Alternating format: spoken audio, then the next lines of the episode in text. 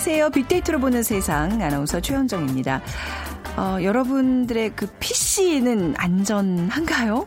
컴퓨터 사용하고 있는 분들이라면 모두 긴장하셨을 텐데요. 지난 주말 전 세계를 강타한 랜섬웨어 국내에도 상륙을 했습니다. 버스 정류장 안내판과 극장 전광판이 잇따라 감염되면서 가동이 중단되기도 했는데요. 다행히 국내에서는 크게 번지진 않고 있습니다. 하지만 변종 바이러스가 280여 개나 등장하면서 아직 안심하기는 이른 상황이라는 얘기인데요. 그런데 아직도 랜섬웨어가 도대체 뭐지? 이렇게 걱정들을 하는 이유가 뭐지? 보도를 통해서 접하긴 하지만 정확하게 이 개념이 잘 잡히지 않은 분들이 많습니다. 저도 그렇고요. 그래서 오늘 빅데이터로 보는 세상 전 세계를 휩쓴 랜섬웨어에 대해서 자세히 알아보는 시간 마련했습니다. 자, 오늘 랜섬웨이 얘기를 하기 전에 빅퀴즈 먼저 드리도록 할게요.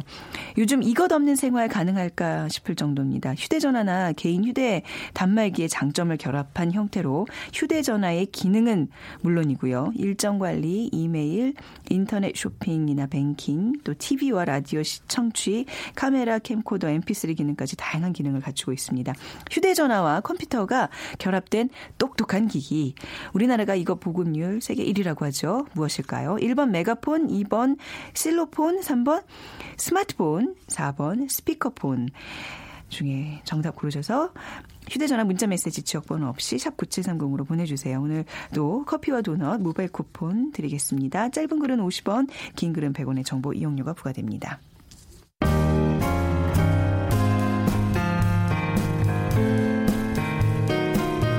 미래를 예측하는 힘, 세상을 보는 새로운 창.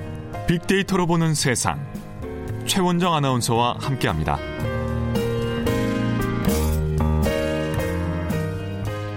빅데이터로 보는 세상 오늘 전 세계를 긴장시키고 있는 랜섬웨어에 대해서 함께 얘기 나눠주실 세 분입니다. 연세대학교 정보산업공학과 연세대학교 산업공학과 박희준 교수, 르몽드 디플로마틱 김성훈 기자, 빅커뮤니케이션 전민기 팀장 세 분입니다. 안녕하세요. 안녕하세요. 랜섬웨어 피해 입으신 분들은 지금 있으세요? 여기 세 분 중에 없어요? 없습니다. 없어요. 네. 이 개념을 좀 제대로 알아보겠습니다. 이게 무슨 랜섬웨어 우선 좀 영어고 그래서 좀 무슨 의미인지 모르겠는데 교수님께서 좀 정의 좀 내려주시겠어요? 예, 네. 랜섬웨어는 합성어인데요. 네. 몸값이라고 하는 ransom과 그다음에 소프트웨어, 소프트웨어 혹은 이제 악성 코드를 지칭하는 malware의 합성어로 이제 랜섬웨어가 등장을 하는데 에, 악성 코드가 우리 PC에 침투를 해서 시스템을 잠그거나 혹은 데이터를 암호화해서 사용할 수 없도록 만든 뒤에 이를 인질로 금전을 요구하는 네. 그러한 이제 악성 프로그램을 우리가 랜섬웨어라고 얘기하고 있고요. 어, 최근에는 그 뭐 영화관 프랜차이즈 네. 광고 서버가 이 랜섬웨어에 감염이 되어져서 음. 실제로 영화를 상영하기에 앞서서 어, 광고를 보여주는 시간에 네. 광고 대신에 그 어떤 그 금전을 요구하는 그러한 메시지가 영화관 그 스크린에 뜨기도 했고요. 아, 네. 그리고 일부 서울 시내 그 교통버스 안내 체계에도 네. 또 어, 감염되어져서 좀 혼란을 겪기도 했습니다. 근데 국내에는 아마 2015년 4월로 기억이 되는데요. 인기 커뮤니티 사이트에서 어, 그 방문자들이 이러한 유사한 사항들을 호소하면서 이제 국내에 음. 소개가 됐었는데 그래서 국내에서는 뭐 랜섬웨어의 그 역사가 길지 않습니다만은 네. 사실 이것이 한번 감염이 되면 그 본 PC뿐만 아니라 PC에 연결된 외장형 하드 디스크 드라이버라든가 그다음 PC의 네트워크 드라이버로 연결된 서버 그 다음에 또 클라우드 스토리지 서비스 음. 등등 이렇게 그 확장 범위나 속도가 굉장히 빠르기 때문에 네. 피해의 심각성은 굉장히 커질 수가 있죠. 어, 뉴스 보니까 그 캐리비안 해적 그 만든 영화사가 지금 여기 감염됐는데 캐리비안 해적을 인질로 삼고 지금 돈을 요구하고 있다. 그래서 이게 사실 저는 이게 무슨 얘기인가 했는데 이런 네. 시스템이 지금 랜섬웨어가 네. 어, 지금 정의를 들으니까 이해가 되는군요. 랜섬웨어에 대한 SNS 반응 좀 살펴볼까요? 랜섬웨어라는 단어 아마 다들 이번에 생소하실 네. 거예요. 랜섬웨어라는 단어 많이 못 들어보셨을 텐데 그러다 보니까 지난 1년간의 반응을 살펴봤더니 37만여 건이 언급이 됐지만 주말과 어제까지 3일 동안 이 언급된 게 거의 한 99% 정도 되거든요. 그러니까 우리나라에 앞서서 발생한 국가에 대한 어떤 뉴스와 함께 우리나라도 안전하지 않다라는 뉴스가 주말 동안 많이 나왔고 이 예방법 같은 것들이 나오면서 이제 많은 분들이 검색을 했던 것으로 보이고요. 네. 그리고 어떻게 예방할 수 있는지에 대한 검색 그리고 정보들에 대한 키워드가 연관어에 많이 올랐는데 뭐 백신 보안 방법 등의 키워드, 그다음에 한국 인터넷 진흥원 음. 이제 감염이 됐을 때 어떻게 해야 되는지 이제 전화를 통해서 한국 인터넷 진흥원에 문의하라 이런 뭐 내용이 많았기 때문에 그랬던 네. 것 같고요. 근데 참 재밌는 게 랜섬웨어에 대한 두려움은 많았는데 네. 의외로 그 연관어에 보면은 음. 귀찮다라는 반응이 많았어요.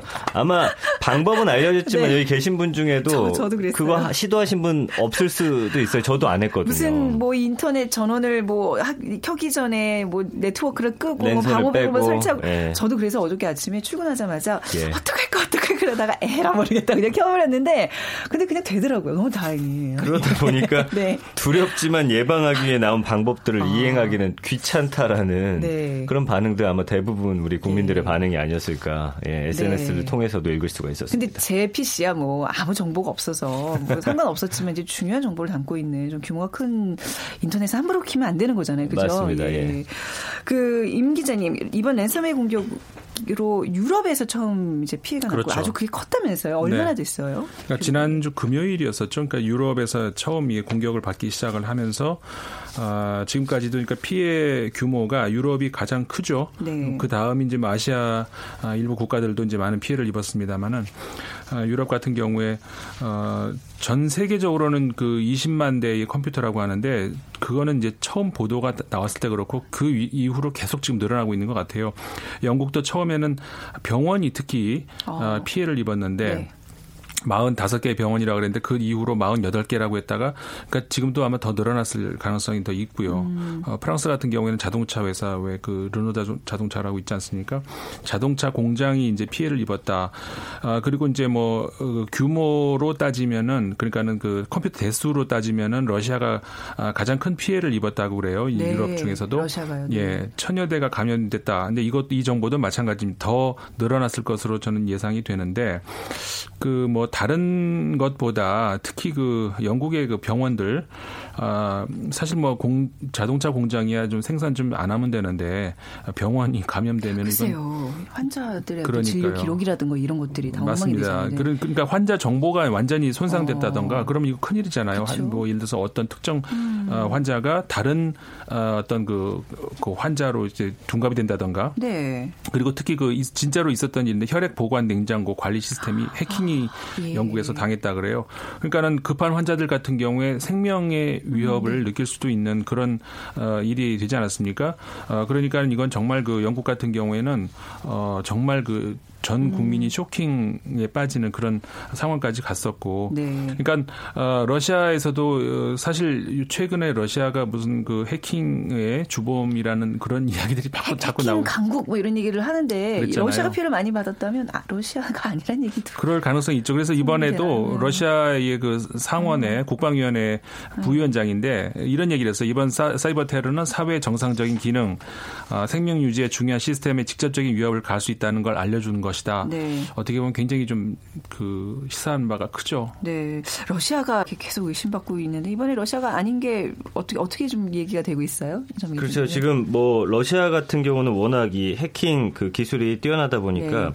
뭐 이런 일이 있을 때마다 늘 의심받는 게 러시아랑 또 북한입니다. 러시아 이번에도 북한도 의심을 좀 받고 있는 거예요. 예, 그래서 네. 오늘 아침 보도를 봤더니 이제 네. 라자로스라는 해킹 그 음. 팀이 있는데 이게 북한 팀이거든요. 2015년에. 아. 근데 미국에서 발표한 걸 봤더니 그 2015년에 악성 코드에 퍼졌던 그 암호 코드와 지금 유사한 것을 발견했는데 네. 그게 북한의 소행일 지금 가능성이 높아지고 아, 있다 이렇게 오전에 뉴스로 나오고 예 있더라고요. 그렇습니다. 네. 음. 근데 사실 러시아 같은 경우 굉장히 사이버 강우거든요. 그러다 네. 보니까 말씀해주신 대로 뭐 전 세계적인 해킹 공격이 일어날 때마다 늘 의심받는 게 러시아입니다. 네. 네, 왜냐하면 본인들 국가에는 또 피해가 많지 않았기 때문에 그렇지만 이번에는 말씀해주신 대로 러시아가 대규모 피해를 봤거든요. 네. 뭐 은행 그다음에 통신사, 철도업체, 국가기관까지 하면서 그러면서 이제 아, 이번에는 배우가 러시아가 아닐 수도 있겠다라는 여론들이 많이 퍼지고 있는 것 같고요. 네.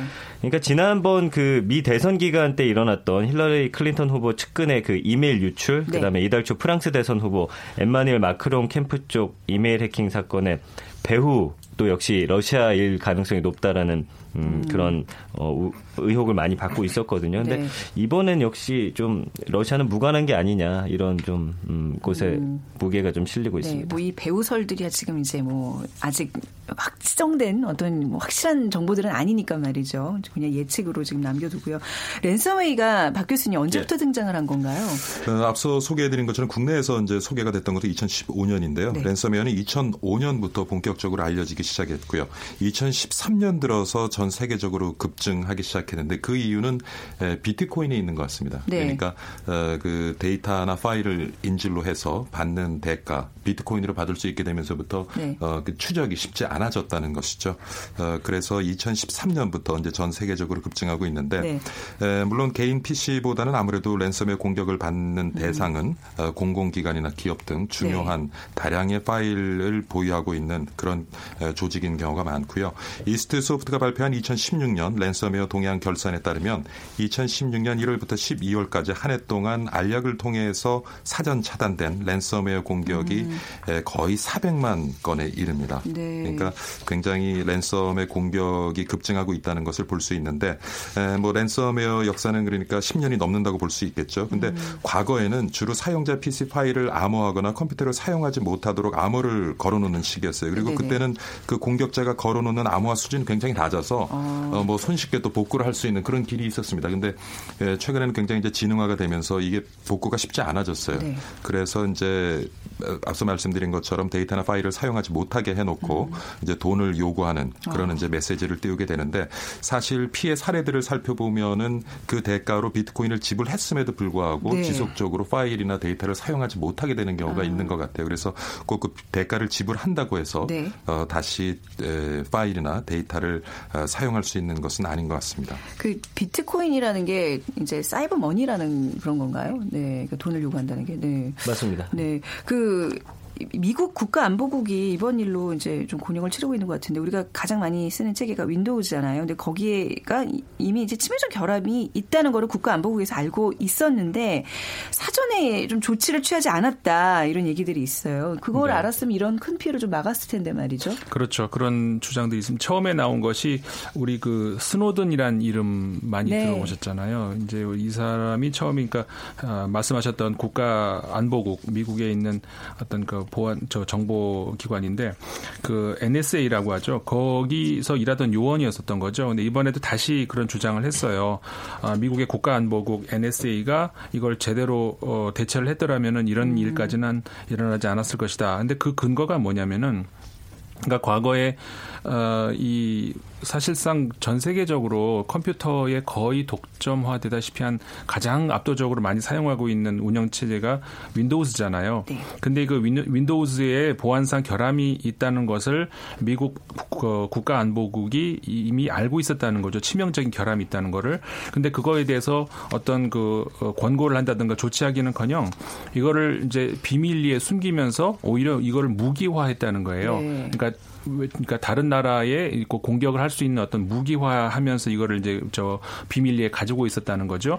근데 이게 이번에 어, 밖으로 유출되면서 음. 이게 이제 결국은 그 전 세계 윈도우즈 체제 체계를 어, 공격하는 그런 빌미를 줬다는 거거든요. 네. 그러니까는 물론 이제 사실관계를 뭐 NSA에서는 당연히 그런 얘기를 안 하죠. 하지만 어쨌든 간에 이 국가 차원의 도덕적인 해이가 얼마나 음. 어, 이런 큰 그 어떤 그 피해로 갈 수 있는지 그 심각한 반증이 되는 셈인 거죠. 그렇네요. 랜섬웨어 공격이 최근 들어서 폭증하고 있다면서요? 네, 그러니까 랜섬웨어가 최근 가장 위협적인 악성 코드인데 헷갈리실 거예요. 바이러스는 뭐고 악성 코드는 뭐고 랜섬웨어는 네, 뭔지. 네. 그냥 이런 것들 가장 큰 단위가 이제 악성 코드라고 보시면 돼요. 그 안에 네. 이제 바이러스도 있는 거고 랜섬웨어도 있는 거고. 그러니까 악의적인 의도로 어떤 암호화 시켜서 코드를 만들어서 이제 배포하는 걸 다 악성 코드인데 그 안에 이제 바이러스라든지 우리가 잘 아는 게 바이러스인데 모든 게 이제 포함되어 있다 보시면 되고요. 그러니까 세계적인 보안 업체 시만텍이 이제 발표한 자료를 봤더니 어, 전 세계적으로 발생한 랜섬웨어 공격 건수가 2015년 34만 건에서 지난해 이제 46만 3천 건으로 늘었다라는 거고요. 네.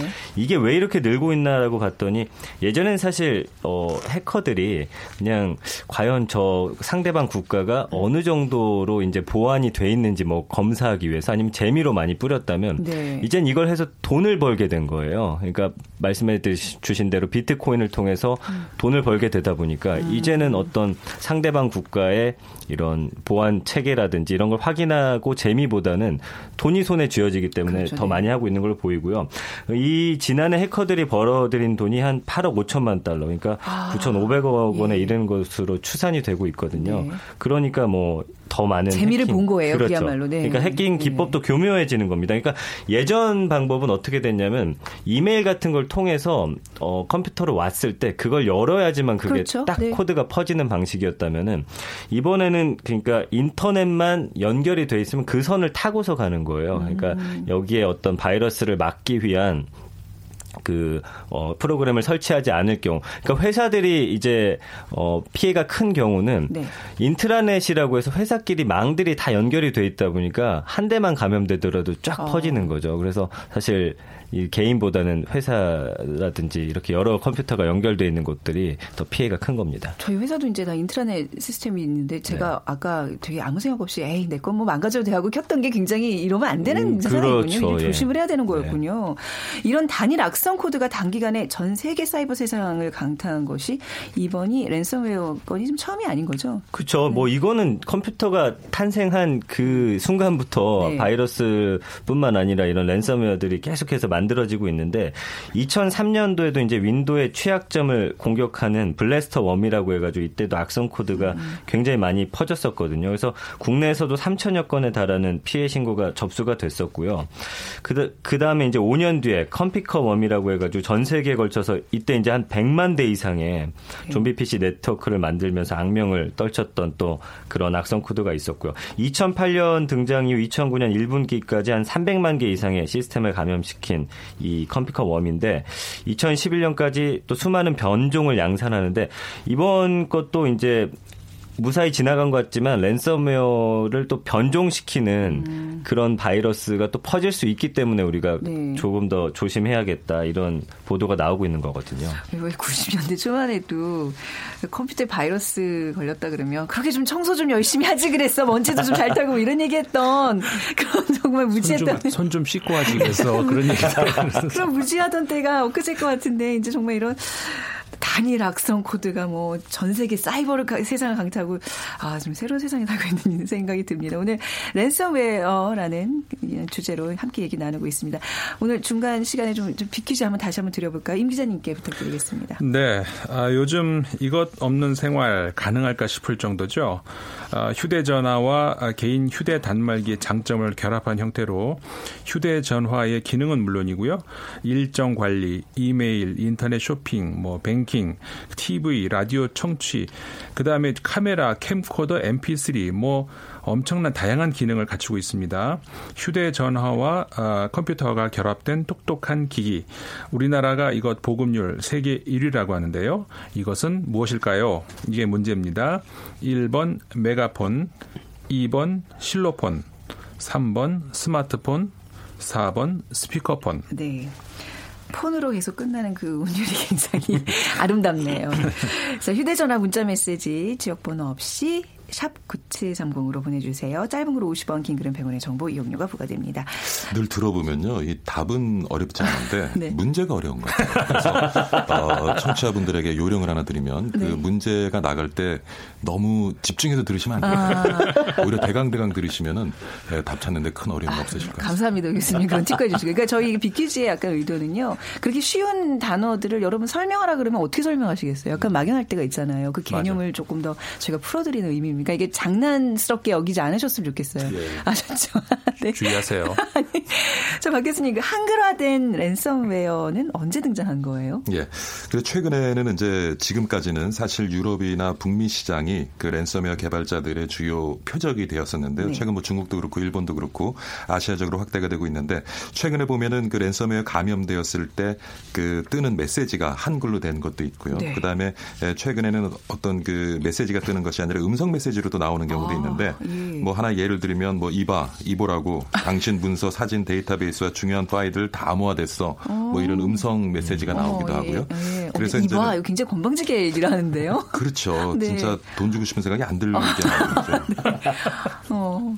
그래서 이렇게 보면은 어, 최근에 와서는 이제 한국의 네트워크가 잘 구축돼 있고요. 근데 유럽이나 북미에 반해서는 아직도 좀 보안에 취약한 부분이 많이 있고 네. 그러다 보니까 아무래도 이 랜섬웨어 개발자들에게 조금 한국 시장이 이제 좀더 음. 표적화가 되어가는 것 같습니다. 그래서 음. 어, 우리 시장에 특화된 그러한 지금 랜섬웨어들도 개발이 되고 있는 것 같아요. 네. 일본은 꽤 피해가 컸다면서요? 네, 그러니까 일본 당국이 발표 한 걸 봤더니 뭐 기업 관공서 해가지고 600곳 정도가 랜섬웨어 사이버 공격을 받았다라고 밝혔고요. 뭐 유명한 곳 중에는 이제 닛산 자동차가 감염이 돼가지고 그렇지만 다행히 기업 경영에 큰 타격을 준 정도의 피해는 발생하지 않았다라고 어, 밝혀지고 있고요. 네. 히타치라는 회사도 이제 사내 이메일 송수신에 장애가 발생 하고 뭐 일부 파일이 열리지 않는 등 여러 가지 이제 피해가 발생을 했습니다. 그러니까 이 금전 요구에 어, 어제 발표난 것까지 봤더니 기업들 같은 경우는 이제 응한 경우가 꽤 있었나 봐요. 그래서 이번에도 꽤 한 1억 원 정도의 돈이 이제 어, 비트코인을 통해서 갔다고 하는데 아까 박 교수님 말씀해 주신 대로 돈을 보냈는데 한 곳도 이 컴퓨터가 정상화되지 않았다고 하니까 네. 이거를 돈으로 해결하려는 그런 움직임 없었으면 좋겠다는 네. 생각입니다. 정희팀 팀장님 그 중국의 피해도 좀 알려주세요. 중국이 지금 네. 가장 꽤 많이 피해를 봤죠. 그러니까 아. 전 세계적으로 20만 대 지금 피해를 입혔는데 중국에서도 2만 9천 개 이상의 기관이 지금 피해를 입었거든요. 워낙 네. 뭐 중국이라는 나라가 커서도 그렇지만 전체 피해 기관 중 15%가 한 4,341개 대학과 교육기관이었고요. 뭐 이 밖에 철도, 우편, 주유소, 병원, 인터넷 쇼핑몰 뭐 이런 것들이 있습니다. 어, 그래서 러시아하고 마찬가지로 민간 기업이나 공공기관에 이 네. 사이버 공격을 자주 가하는 국가로 또 지목이 되는 게 중국인데 이번에도 역시 중국도 아니구나라는 음. 뭐 이런 생각들을 하게 만든 게 바로 어, 중국이 큰 피해를 받기 때문입니다. 예. 우리나라가 이제 스마트폰 보급률 1위라고 앞서도 이제 비키즈를 통해서 알려드렸는데 이게 저는 스마트폰 하면서도 어, 이거 랜섬웨어에 괜찮은 건가? 그러니까 PC만 랜섬웨어에 감염되는 게 아닌 거죠? 지금 어, 떻게 네, 알아야 되나요? 네.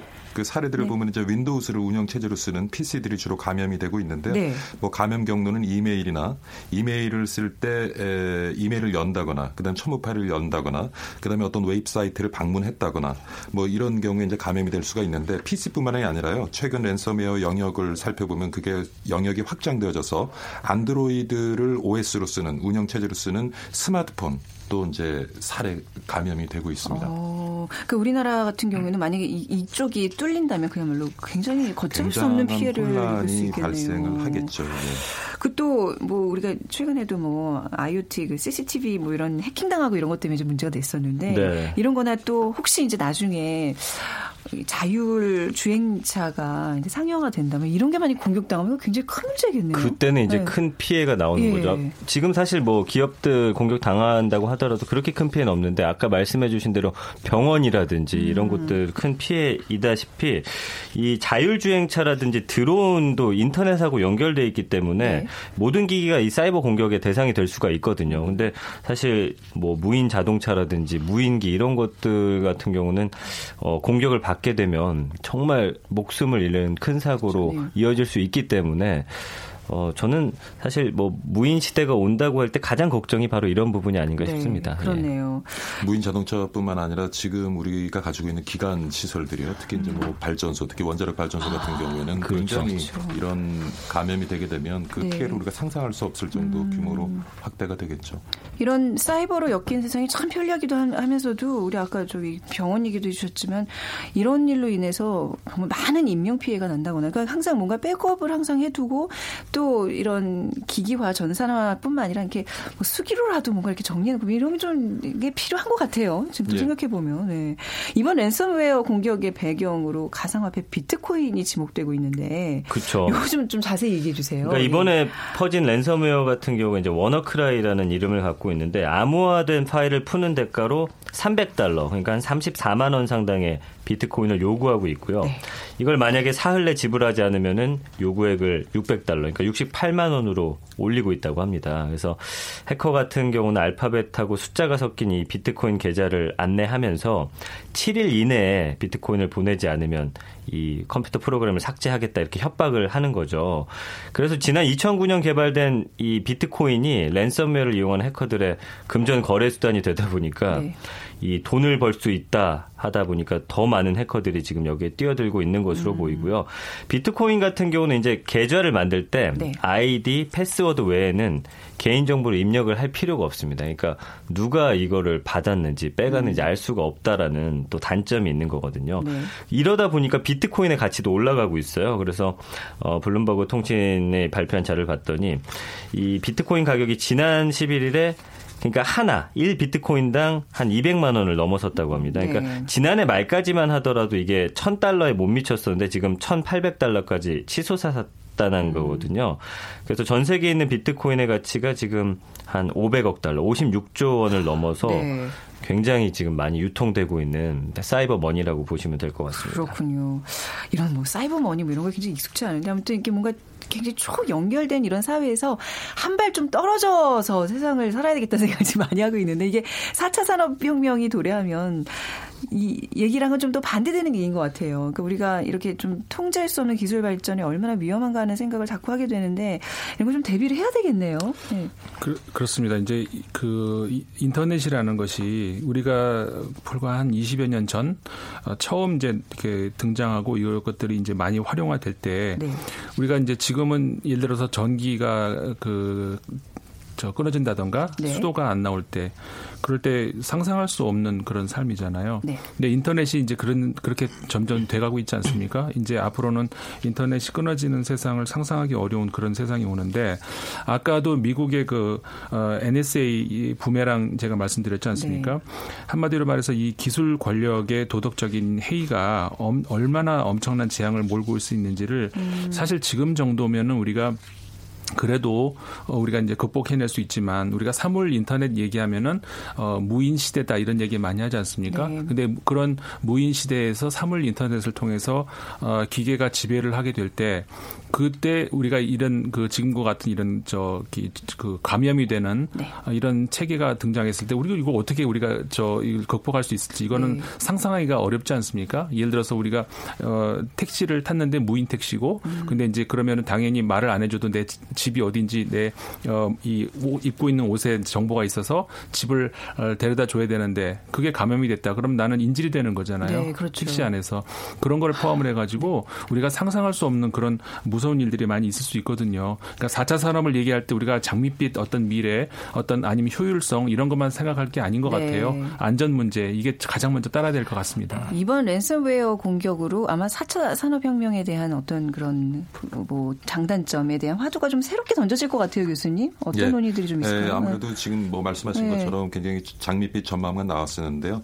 어, 떤 이러한 그 우리가 보안에 좀 더 투자를 하고 음. 주의를 기울이지 않으면 네. 굉장히 우리가 겪을 수 있는 혼란에 대해서 한번 경종을 울려주는 어떻게 보면 좋은 계기가 되지 않나 그렇죠. 싶습니다. 네. 그 저도 정보대학원에서 이제 교수님과 이야기를 나눴을 때 네. 우리나라에 지금 그 보안 전문가가 너무 부족합니다. 아, 그래서 네. 지금 인터넷 뭐 법이라든 여러 가지가 빠르게 변화하고 있는데 이걸 대처할 수 있는 수준이 지금 어, 굉장히 미진하다는 거죠. 그래서 네. 우리나라 국가 입장에서도 보안 전문가라든지 이런 보안 업체를 좀 키워 나가는 음. 그런 좀 어, 미래의 어떤 비전을 좀 제시를 해야 될 것 같습니다. 장기적으로는 지금 전민기 팀장님 말씀으로 가야 되겠지만 지금 당장 혹시 랜섬웨어와 관련돼서 피해를 입거나 좀 의문점이 있으신 분들은요. 한국인터넷진흥원 인터넷 침해 대응센터에서 서비스를 제공한다고 하니까요. 꼭 상담 한번 받아보시기 바랍니다. 오늘 아, 지금 최근에 또 문제가 되고 있는 랜섬웨어에 대한 이야기 세 분과 함께 얘기 나눠봤습니다. 연세대학교 산업공학과 박희준 교수님,